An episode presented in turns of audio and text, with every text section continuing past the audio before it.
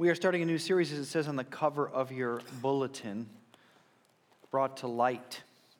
And it's going to be in the first couple chapters of the book of Matthew. If you've been with us over these last couple months, we've started a series in the book of Matthew, but sort of reversed our order.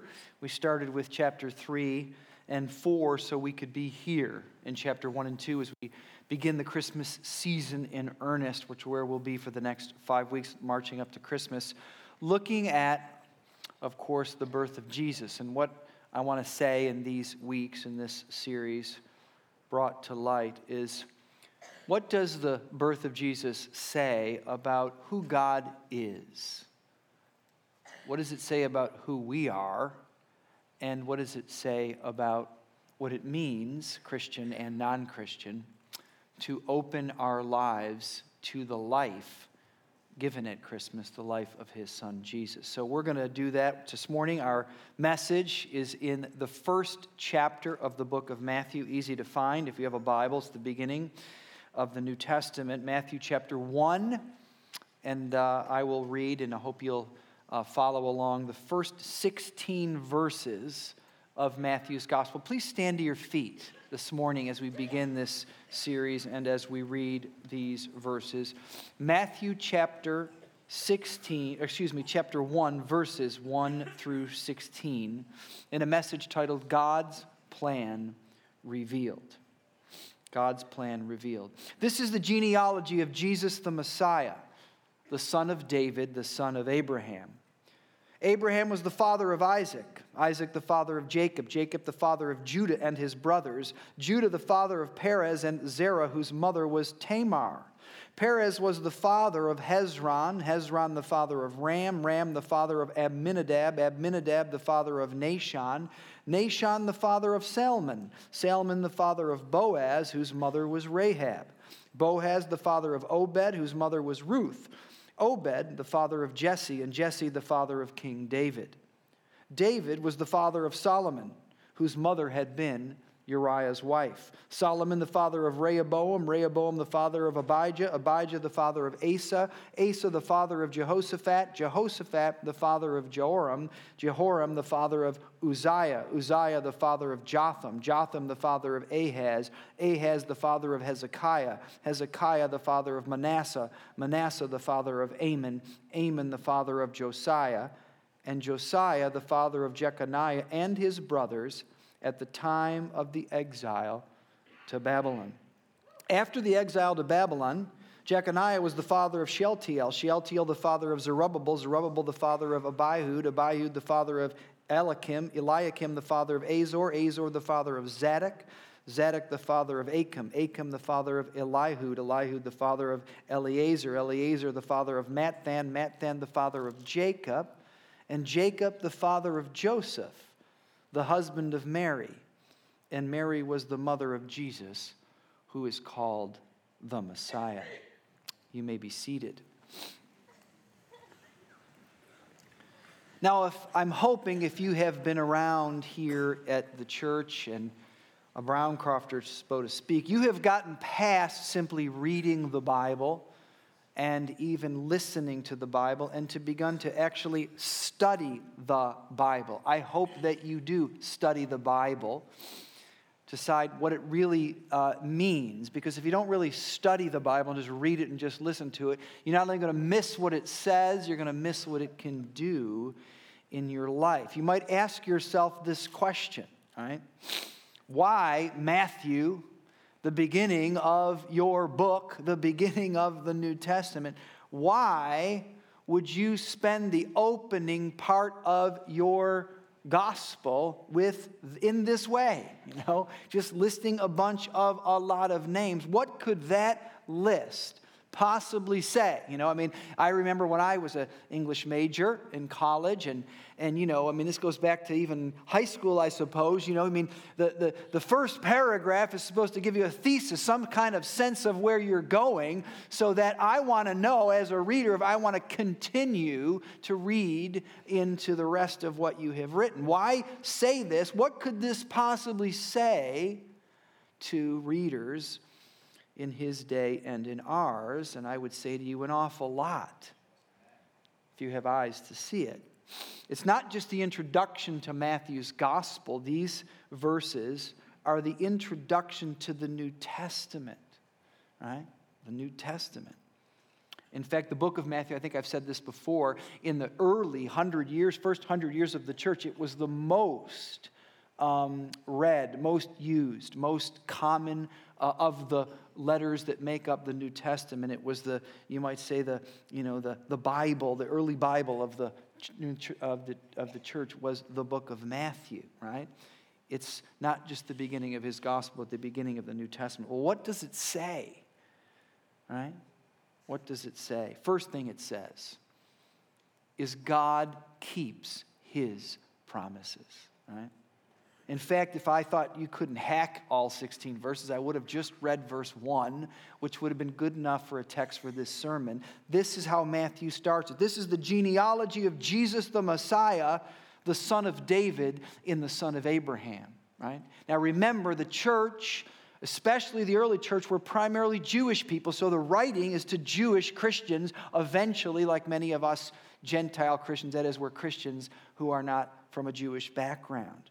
But what Matthew wanted to do right off the bat, right, before he ever got out of, you know, the very first verses into the, into the, into the greater 28 chapters of this book, is to say, I want to tie Jesus Christ, who this genealogy ends with in verse 16, I want to tie him to the two most important covenants, the two most important big moments in the Old Testament. That is the covenant with Abraham and the covenant with David. So he does it in the first verse because if you happen to be a Jew, eventually now a Jewish Christian, those were the two big names, those were the two big covenants in the Old Testament. Abraham, where it all starts in Genesis 12, and of course David, you might say the other goalpost, the king of Israel in its golden age. Now, you might say, well, Pastor, that's really interesting, but what about the Mosaic covenant? I thought Moses was a big guy. Why didn't he put his name there? And I would say he didn't put Moses' name there because Moses is not the big covenant of the Old Testament. As a matter of fact, when you get to the New Testament, it, except for the fact that the Mosaic covenant, the teachings, the Ten Commandments continue to reflect the character of God, the rest of the Mosaic covenant is of absolutely no value to you or I having a relationship with God. It's been fulfilled in Jesus Christ. And many of us, sadly, still think that's how you enter into a relationship with God. That is through obedience to the many laws. And that's the gospel we're preaching. And maybe that's not why our friends are not following us to church, right? The Mosaic covenant came to an end. It's not the big covenant of the Old Testament the two big covenants, the two big deals that carry on past the birth, death, and resurrection of Jesus are the covenants of Abraham and the covenants of David. Now let's look at them real quickly. What do they mean? Let's go all the way back to Genesis chapter 17. Let me make these connect these quick dots for you. What is the covenant of Abraham? Why is it important that Jesus and his gospel is connected to it? All the way back to the beginning, Genesis 17. Follow as I read. When Abraham was 99 years old, the Lord appeared to him and said, I am God Almighty. Walk before me faithfully and be blameless. Then I will make my covenant agreement between me and you and will greatly increase your numbers, right? It says it means it's a big thing to say to a 99 year old guy who doesn't have any kids. Abram fell face down and said, and God said to him, As for me, this is my covenant with you. You will be the father of many nations. No longer will you be called Abram, exalted father. Your name will be Abraham which means father of many, for I have made you, by faith at this point, right? A father of many nations. How is that uh, uh, uh, revealed, Pastor, in this boring old list of names in Matthew chapter 1? Well, if you read it carefully and you were to compare it with some other boring lists of names in the Bible, you'd find this. There's some differences. Number one, this has five mothers in it, right? Most of the Jewish genealogies are all tracked by the father's name, the head of the household, but Matthew decides to add five mothers, the last one being Mary, but there are four others. Verse 3, verse 5, and there's two in verse 6. Uh, there is uh, another one. And four of the five women in the genealogy of Jesus, Mary being the exception, are not even Jewish. Two of them are prostitutes. One of them is a Moabite, which the Old Testament says Moabites, that group of people, for historical reasons, cannot even come to church if they're Jewish to the 10th generation. Ruth was a Moabitess. Tamar was a Canaanite. Rahab was a prostitute. And then, of course, there's Bathsheba. We'll get to her in point two, okay? Yet these women not Jewish, are in the royal line of Jesus the Messiah. Because the covenant of Abraham wants to dispel the mistaken idea that had become very popular by the time the New Testament started that God aligns himself with one kind of a people, whether that's an ethnicity or a religious point of view, but that's not what the Bible teaches, and it's not what the Bible ever taught. It's a man made distortion. When you get to the end of the Bible, it says, With your blood you have purchased people from every tongue, every nation, every kind of people are ultimately in the kingdom. And that wasn't a novelty, that wasn't an innovation. That's the way the whole thing started way back there in Genesis chapter 17 the covenant of Abraham, Jesus as the son of Abraham is an affirmation that God keeps his promises. And despite how the nation of Israel might have got that wrong and thought they were special just because God loved them and didn't love anybody else, or thought that they were the, the only receivers of God's blessing and they just decided to turn a blind eye to others, no matter what it was that they, ideas that they had, God never stopped pursuing his own promises to see the gospel go to all the world. Son of Abraham and son of David, right? Let's look at that one quickly. First Chronicles chapter 17. If you're reading 365 with us as a congregation, I hope you are doing more than listening to the Bible or reading it, but actually studying it. We're doing it. We just finished yesterday uh, the last chapter of First Chronicles. What was the book of First Chronicles, by the way? The book of First Chronicles, although it falls in the first third of your Old Testament, actually chronologically belongs at the very end of your Old Testament. And it was a book, a history book, written to a discouraged group of people. That is, the Jewish people who had lived in the promised land but got basically kicked out of the promised land. They were exiled into Babylon, into Assyria, and the, and the temple was burned. And it seemed as if for almost 100 years that God did not keep his promises, that God's plan was never going to materialize. And finally, after almost 100 years, they're allowed to trickle back. And somebody sits down and writes the book of First Chronicles and says, Let me retell you the great story. Let me start at the very beginning and talk about God's promises that although you have forgotten and you've experienced judgment because of your own disobedience, people, that God has never forgotten his promises. That's the point of First Chronicles. And they're talking here about the son of David in this great promise that God gives David near the end of his life. When your days are over and you go to be with your ancestors, I will raise up your offspring to succeed you, one of your own sons, and I will establish his kingdom. He is the one who will build a house for me. That is the temple that David wanted to build. And I will establish his throne, circle this word, forever. I will be his father, and he will be my son. I will never take my love away from him as I took it away from your predecessor, being Saul. I will set him over my house and my kingdom, circle it forever. His throne will be established forever. Okay?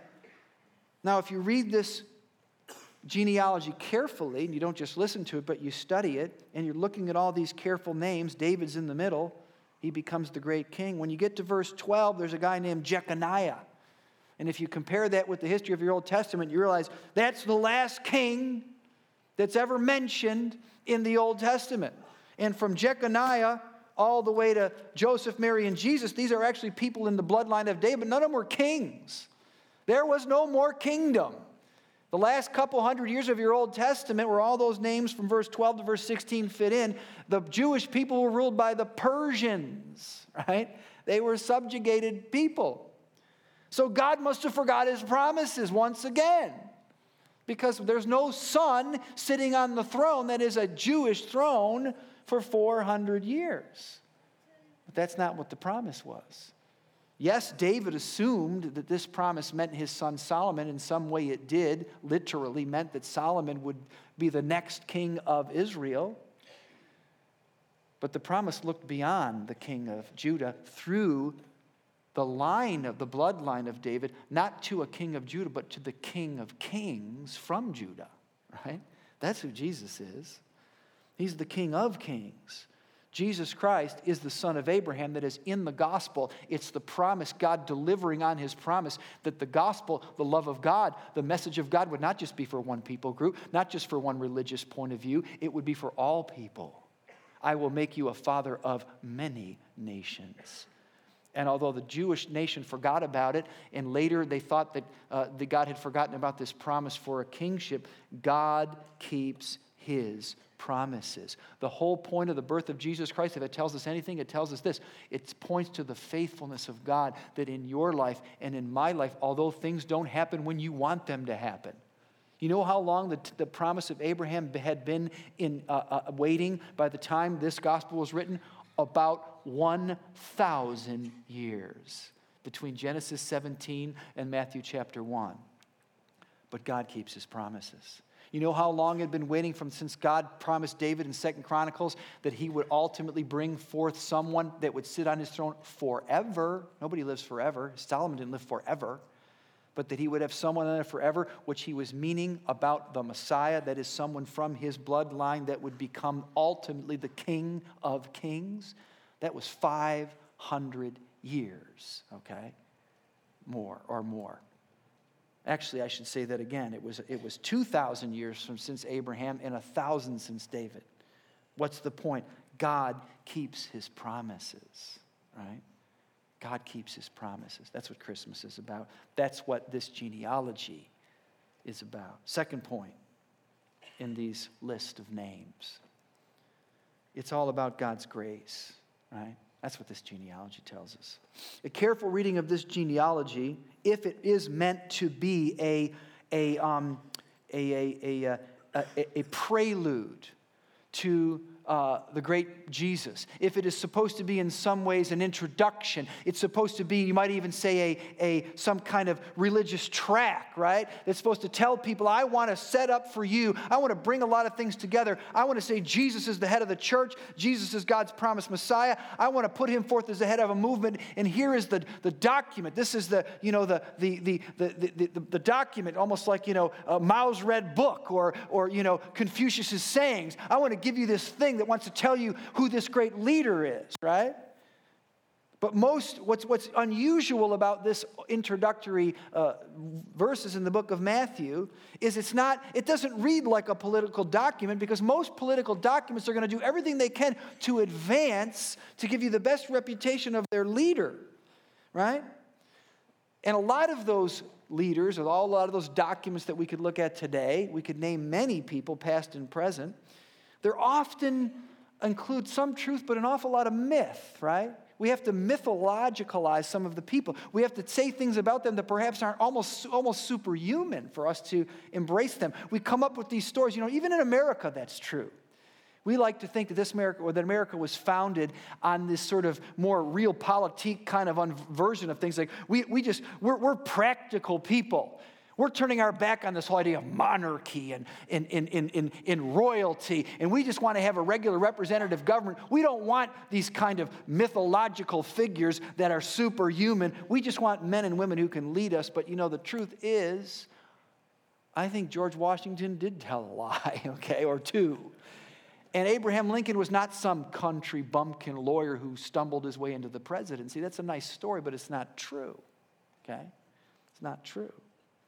You're, this, this particular genealogy was written on purpose so that people might be stunned, right?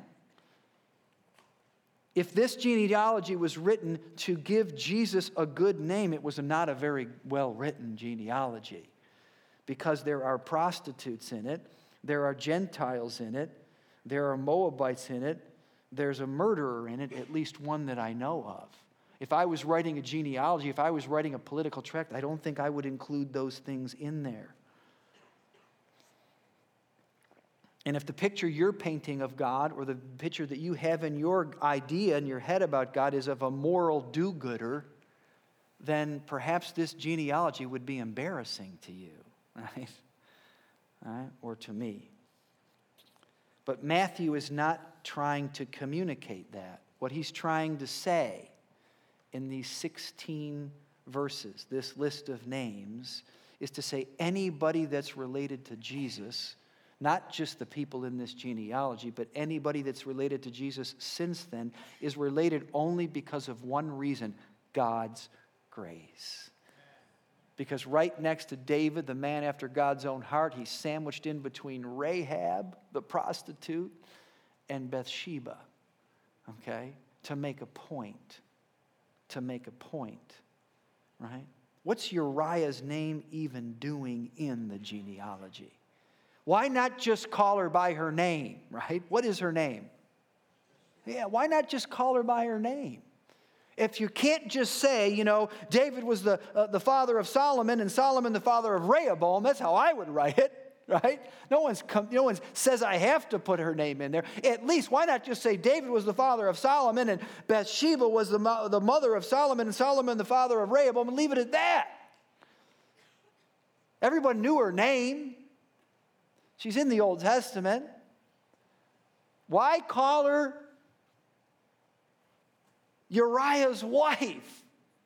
Unless the whole point of saying that is you're trying to point out the fact that David slept with a woman that wasn't his wife. If you're trying to point out the fact that he had a man murdered to try to cover it up. That's the only reason I can think of that you'd put it in there, okay? But what Matthew wants to say is listen, it's all about God's grace, right? Do you get that? Do I get that? And a sign that you get that or I get that is that your life is characterized. If grace is really appreciated by you or me, if you really understand what the gospel is at the heart of the gospel, which is being communicated in this genealogy, the fruit of it will, in your life will be humility, okay? Humility. When you come even to this table, you'll come with humility. But people didn't have it in Jesus' day. Jesus can't, we'll, we'll look at this later next year when, when Jesus is sitting down with the religious leaders in Matthew chapter 23, right? And he says to them, to the religious people, to the pastors, outside you appear righteous, but you're full of hypocrisy and wickedness, you brood of vipers, right? You're condemned to hell. That's what Jesus says. Not because they didn't have the right answers, they could have connected the dots, but they weren't humble, right? I think, believe it was the great Billy Graham who said, The ground is level at the foot of the cross, okay? That's what this genealogy tells us. That no matter who you are, okay, Jesus Christ the Messiah, the son of David, the son of Abraham. No matter who you are, if you are in Jesus' genealogy, that is to say, in, you're a Christian, you're only there for one reason only. Has nothing to do with what school you went to, or the color of your skin, or the, who your parents are, or how good you are or not good you are. It's because of the grace of Almighty God. He is the Father of many nations. From your, you, for, with your blood, you purchased for people from every tribe, every language, every people, every nation. Now, that's just not important message for non-Christians in this room. If you say, you know, I'm here in church today, but I've never, ever honestly felt worthy, like I was worthy of God's love. I was worthy to really be a, a, a what, what some of my friends are, or my, or my, my parents were, or my, my neighbors are. I never felt worthy to be in a relationship with God. This message is not only for you, it's for Christians too. The Apostle Paul will later say in the New Testament, Book of Galatians. He says, I got a problem with you, some of you Galatians. You, you got a problem. You, you've entered into one door to have a relationship with God. He calls it God's grace. But you think what it means to pursue a relationship with God, you go through another door, right? It's all about God's laws. And you put, you, you've picked up the Mosaic law in a manner of speaking and you're still Christians, but in the process, you've become very narrow minded, you've become very faithless. And although you're on your way to heaven, your attitudes, your life smells of hell, right? It's a paraphrase of the book of Galatians. Matthew wants us to know. I want you to know. This is the genealogy of Jesus the Messiah. He may not be who you thought he was or who you want him to be, but he's the son of Abraham. He's the father of not only the kind of people you like, but the kind of people you don't like. Right? He's the son of Abraham, the son of David. And what this genealogy screams to us is to be in a relationship with Jesus Christ is all about God's grace, right? That's what it is. Which leads to the final point as we get ready for this table, and that is only the humble can see it. Only the humble can see it. This is so this is this is God hidden in plain sight. The gospel is actually a very simple message. It's powerful. It's, it's, it's, it's mind blowing that God would come in the person of a human being, of his son, and send him into the world to look like regular people, to have a zip code and live a perfect life and die and con- be condemned even though he never did a wrong thing, so that he could be a proxy uh, a, a gift of, of, of forgiveness to lots of other people. It's an amazing, amazing story. Okay? Really is an amazing story. But it's so simple in a way. It's almost like saying, you know, Gary, here's my friend Gary, and he has a bill to pay, and he can't pay it, and he's overwhelmed. And I say, here's a check for X thousands of dollars, and you go, wonderful, and you pay the bill. It's very simple in a sense. But many people, past and present, don't receive it. Why? It's not because it's hard to understand. It's hard to receive because you have to, only the humble can see it, right? Only the humble can see it. My premise in this whole series is this the Christmas story not only shows us the way to God. Listen carefully. Wake up if you're sleeping. It shows us the way of God. Okay? It doesn't just show us the way to God, it shows us who God is. God could, could God have chosen, how does this genealogy end? You know, blah, blah, blah, blah, blah. Jacob, the father of Joseph, who was married to Mary, who was the mother of Jesus, the Messiah. Now, God if we believe God can do whatever he wants, I think let's just take that as a given for this uh, sermon. He could have, and, and, his plan is to send his, uh, his servant in through human, uh, the human um, uh, race to, to bring about salvation. He could have chosen anybody he wanted to. He could have chosen Herod's household, Caesar's household, uh, you know, uh, the people that went to Harvard. He could have chosen whatever he wanted. Why did he choose Two people, Mary and Joseph, who didn't have money to send their kids to private school. Okay? Why did he choose two people, not from Jerusalem, which was the New York City of the ancient Near East, which where sophisticated people went? He chose them from Nazareth, which, if you read the New Testament, was the last place you'd want to be from. You wouldn't put Nazareth on your resume. Okay? I lived in Dallas for many years, and what I learned about this after living there many years half the people from Dallas aren't from Dallas. They're from the zillion small towns in Arkansas and Texas. They want, no one says, I'm from Oatmeal, Texas. They say, I'm from Dallas, okay, on their resume. Only the humble concede. He chose them on purpose. Quickly, a couple verses. We got to take this table together. Listen to what Jesus says. Matthew chapter 11. At that time, Jesus said, I praise you, Father, Lord of heaven and earth because you have hidden these things from the wise and the learned, from the self satisfied, self righteous people who think they know it all, and revealed them unto little children. Not really simply talking about little children, he's talking about the attitude of the heart. chapter 13. But blessed are your eyes, speaking to his disciples, because they see, and your ears because they hear. For truly I tell you, many prophets and righteous people, righteous people, long to see what you did, but they didn't see it. Why? Because they were literally blind? No, because of their pride, right? And to hear what you hear, but did not hear it. The church looks at the Christmas story not just to remind us the way to God, but the way of God. And I want to say this to you, Christian and non Christian, here. We're going to take this table and be done. If you want God in your life, if you're not a Christian, or if you want more of God in your life, you are a Christian, okay? You have, there's only one way. You have to humble yourself, right? You have to humble yourself because this isn't just the way to God, it's the way of God, right? This is the way of God. The world stands at arm's length from God today not because the bar is so high, the bar is very low.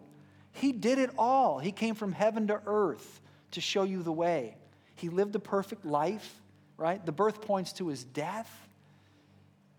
People said no thanks.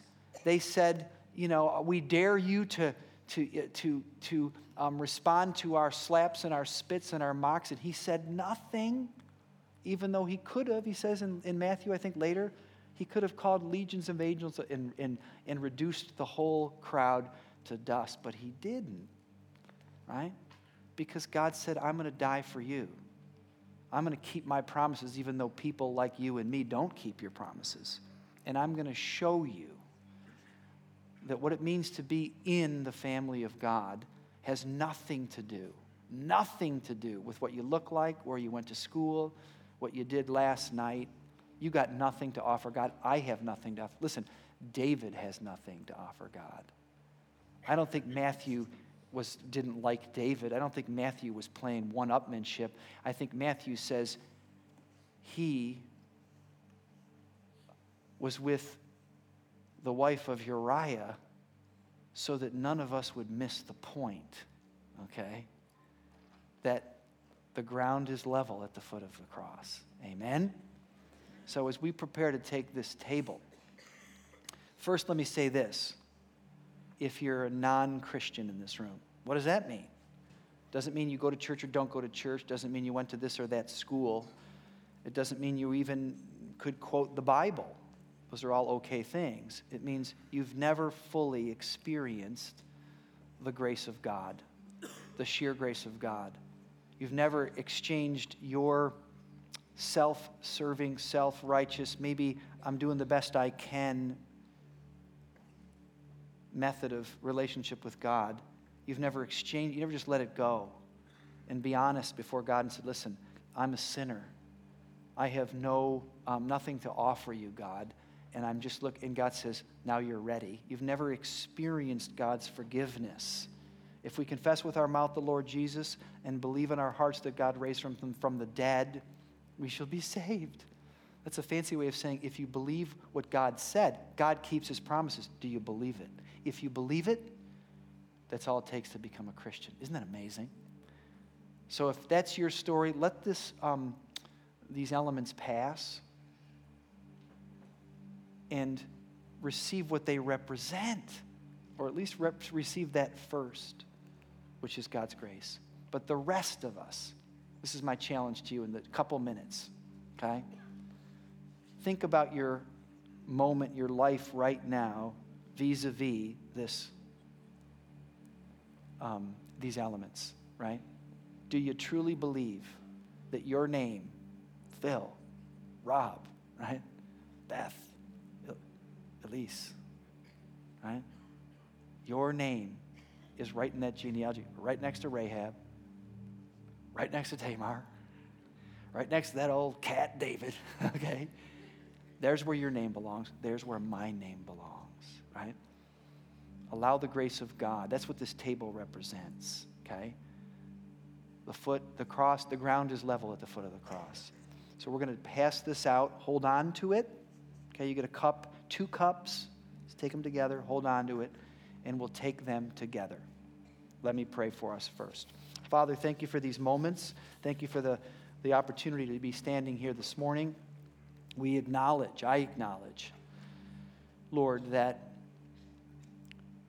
there is nothing I can bring to the table. All I have is an open hand. And it's been met by the love and grace of God. And this table represents that. Lord, help us, even as we take a minute just to think, as we prepare to be reminded that it's all about grace and that only the humble can see it. Open our eyes, we pray in Jesus' name. Amen.